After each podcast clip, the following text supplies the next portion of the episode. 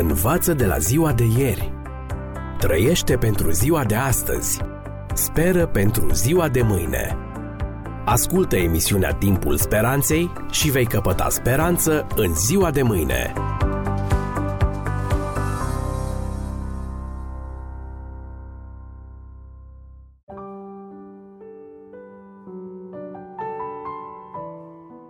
Dragi prieteni, bine v-am regăsit! În această ocazie deosebită vreau să vă prezint pilda comorii ascunse. Iată cum sună ea. Împărăția cerurilor se mai aseamănă cu o comoară ascunsă într-o țarină, omul care o găsește o ascunde și de bucuria ei se duce și vinde tot ce are și cumpără țarina aceea.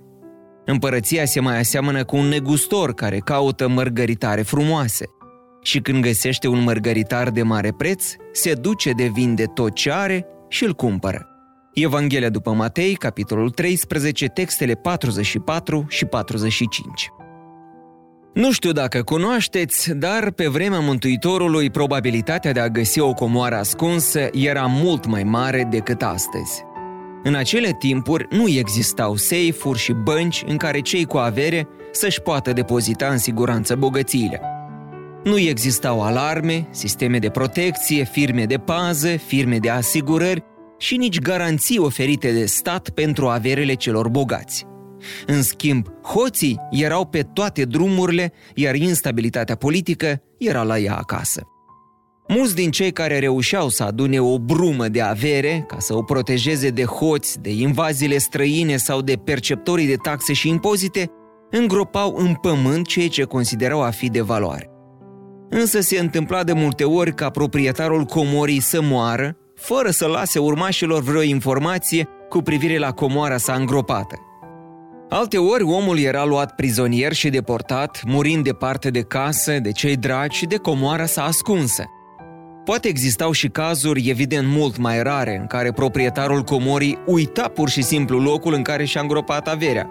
Să presupunem că era bolnav de Alzheimer – se întâmplă ceva asemănător cu cei ce fac veverițele toamnă, când adună o mulțime de nuci și le îngroapă în pământ, iar apoi uită unde le-au îngropat, spre bucuria copiilor care le găsesc primăvara după topirea zăpezii.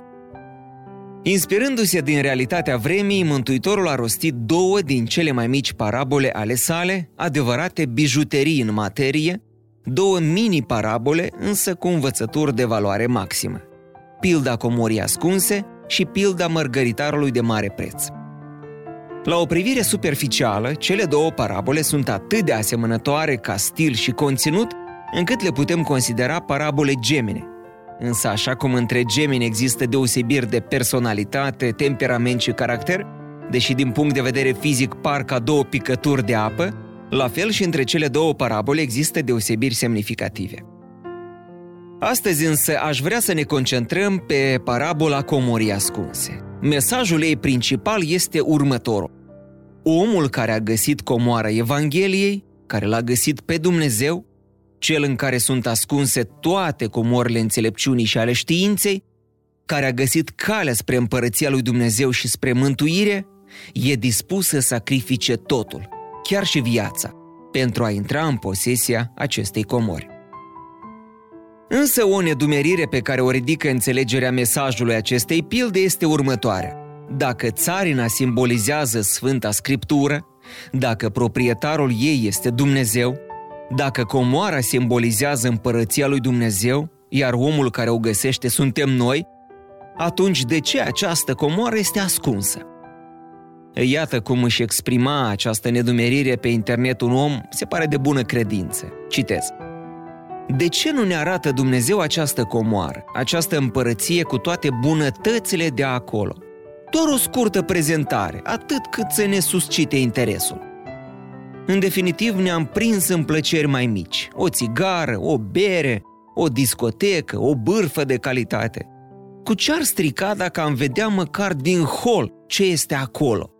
Atât cât să ne stârnească curiozitatea, plăcerea de a afla, de a căuta mai mult – Altfel, neștiind cât de bună este împărăția, neavând cu ce compara țigara și berea rece, nu vom ști niciodată nici ce pierdem, nici ce am fi câștigat. În lipsa termenului de comparație suntem la cheremul micilor plăceri pământești. Este știut că dacă memoria mea nu mi-aduce aminte altceva mai plăcut decât sexul, alcoolul, tutunul, plăcerile efemere, de ce mi-aș dori altceva? Ceva ce nici măcar nu pot imagina. Ce este împărăția lui Dumnezeu? Aș vrea să știu. De ce este atât de prețioasă? Aș vrea să o gust. Și dacă îmi va fi pe plac, voi lăsa toate celelalte în urma mea, cum a făcut omul din poveste, vânzându-și toată averea sa, pentru câmpul cu comoară. Ca să clarific această nedumerire, vreau să vă prezint câteva observații. Prima, în parabolă, nu proprietarul țarinii a ascuns comoara. Altcineva a ascuns-o. Pilda arată doar spre o stare de lucruri existente. Nu Dumnezeu ascunde în mod voit comoara Evangheliei, ci această comoară este ascunsă printr-un complex de împrejurări. Referitor la acest aspect, apostolul Pavel face o remarcă ce ne ajută să ne lămurim nedumerirea de care aminteam.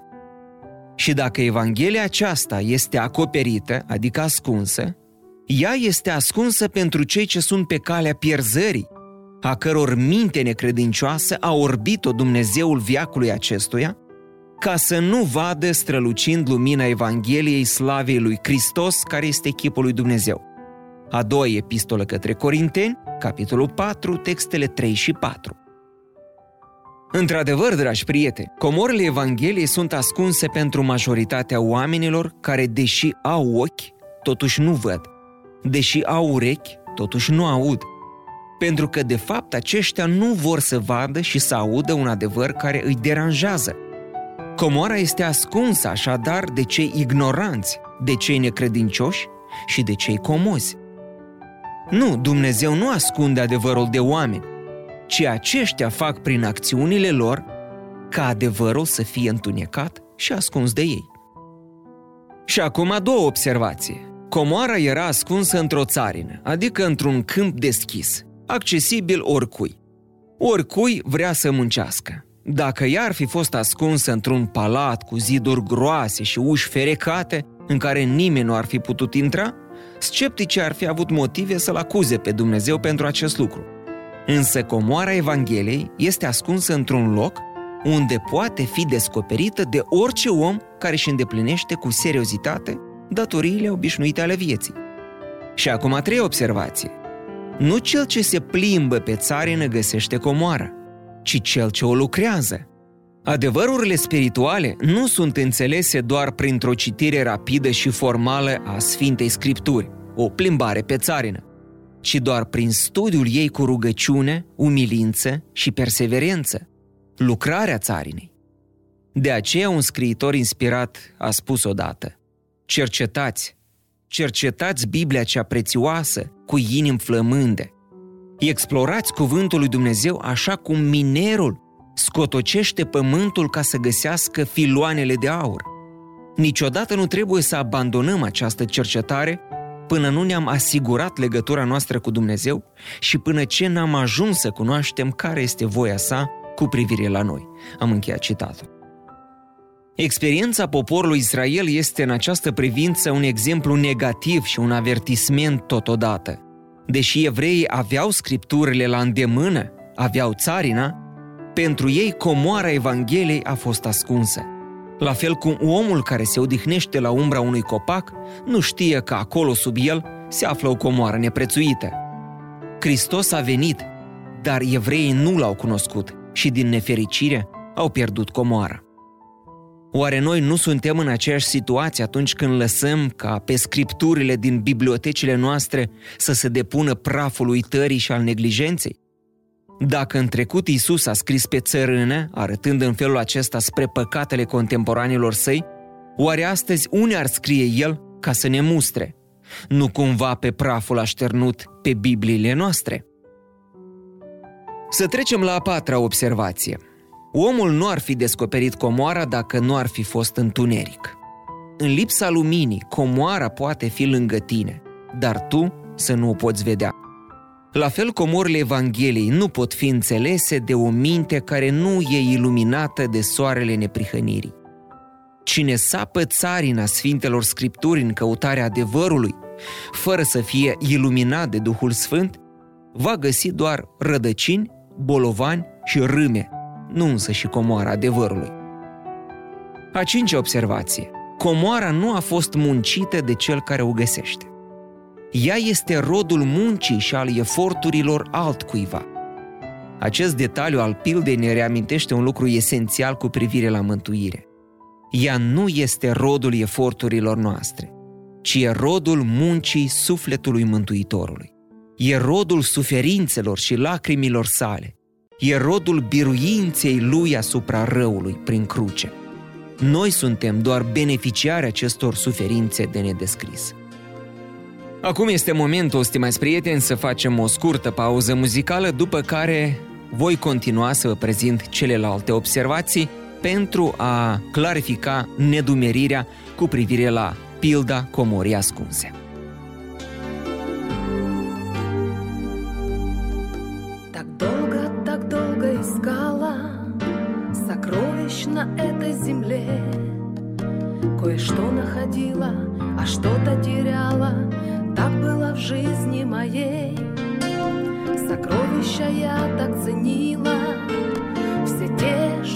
Что приобрела Пока драгоценную чудо-жемчужину Я наконец не нашла. Ты моя жемчужина, Иисус Самая большая. Все сейчас свое я продаю Тебя приобретая. Больше мне не нужен этот груз. Ты моя жемчужина, Иисус Самая большая, самая большая.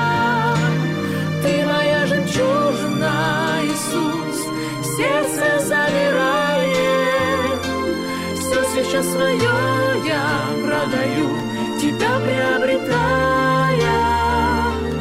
Но ведь это ты меня нашел И своей кровью приобрел На кресте страдая На кресте страдая.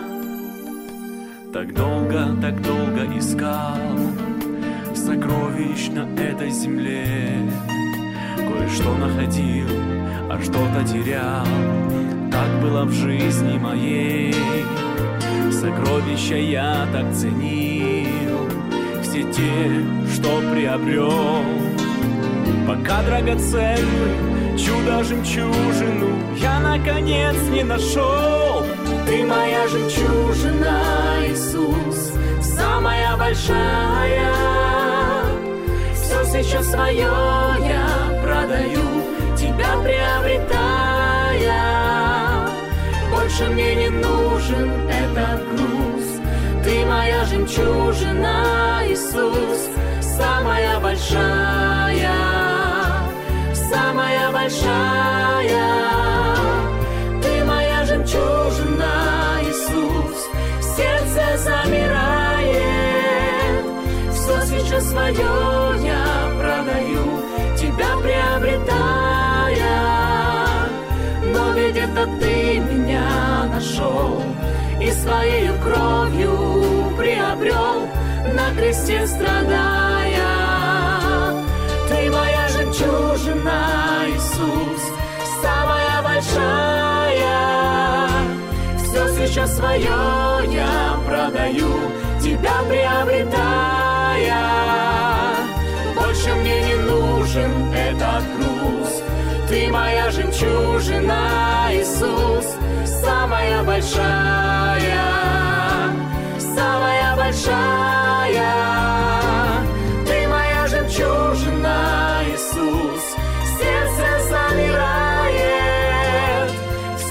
Свое я продаю Тебя приобретая. Но ведь это ты меня нашел И своей кровью приобрел. На кресте страдая На кресте страдая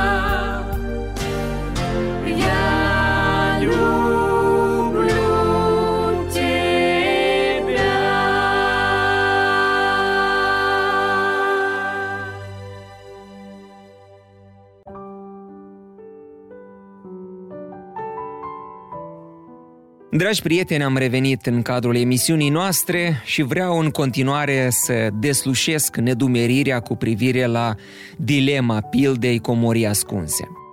Să trecem la următoarea observație. Omul care găsește comoara trebuie să vândă totul pentru a intra în posesia ei. Acest amănunt ne arată că mântuirea presupune o schimbare radicală a vieții, nu doar o peticire, o cosmetizare a vieții cele vechi. Omul din parabolă trebuie să renunțe la vechea locuință, la propria lui gospodărie, la vecinii săi, la bunurile sale, fie ele multe sau puține, și apoi să se mute în noua țarină cumpărată. Pentru el, toate lucrurile vechi devin un obstacol, o pierdere față de valoarea inestimabilă a comorii găsite. Și iată ce spune în acest context Marele Apostol Pavel în epistola lui către Filipeni, capitolul 3, textele 7 și 8. Dar lucrurile care pentru mine erau câștiguri, le-am socotit ca o pierdere din pricina lui Hristos. Bancă și acum privesc toate aceste lucruri ca o pierdere față de prețul nespus de mare al cunoașterii lui Hristos Domnul meu. Pentru El am pierdut toate și le socotesc ca un gunoi, ca să câștig pe Hristos. Stimați creștini, iată aceasta este adevărata naștere din nou. Tot ceea ce mai puțin decât atât ne va duce departe de comoara mântuirii. Căci Dumnezeu nu va pune niciodată mărgăritarele sale de preț într-o inimă plină de mizeriile păcatului și într-un suflet neeliberat de zdrențele euului personal. Mulți oameni caută împărăția, dar nu și neprihănirea. Dumnezeu însă vrea totul sau nimic. Și acum, o altă observație. Comoara nu poate fi separată de țarină. Dacă ar fi fost posibil, omul ar fi luat-o fără să-și complice viața cu vinderea bunurilor sale și cumpărarea țarinei. Dar el știa că, potrivit legilor țării, el nu putea intra în posesia comorii decât doar atunci când devenea proprietarul de drept al țarinei. Mulți oameni caută comoara mântuirii în afara țarinei cuvântului lui Dumnezeu, în filozofiile omenești, în religiile păgâne, în natură sau ateism. Însă adevărata comoară se află doar în țarina cuvântului și doar cel ce muncește cu răbdare în această țarină are șansa să găsească comoară. Este o iluzie să credem că suntem bogați sufletește atâta vreme cât scripturile zac prăfuite și nestudiate în bibliotecile noastre. Și acum, ultima observație. Omul care găsește comoara nu spune nimănui despre descoperirea ei. Nici familiei, nici prietenilor, nici vecinilor. Deciziile importante care îi vor schimba viața le ia singur. Acest amănunt al pildei ne învață un lucru deosebit de important cu privire la mântuire. Aceasta are un caracter strict personal. Viața ne aduce în situații în care trebuie să cerem sfatul altora în multe probleme.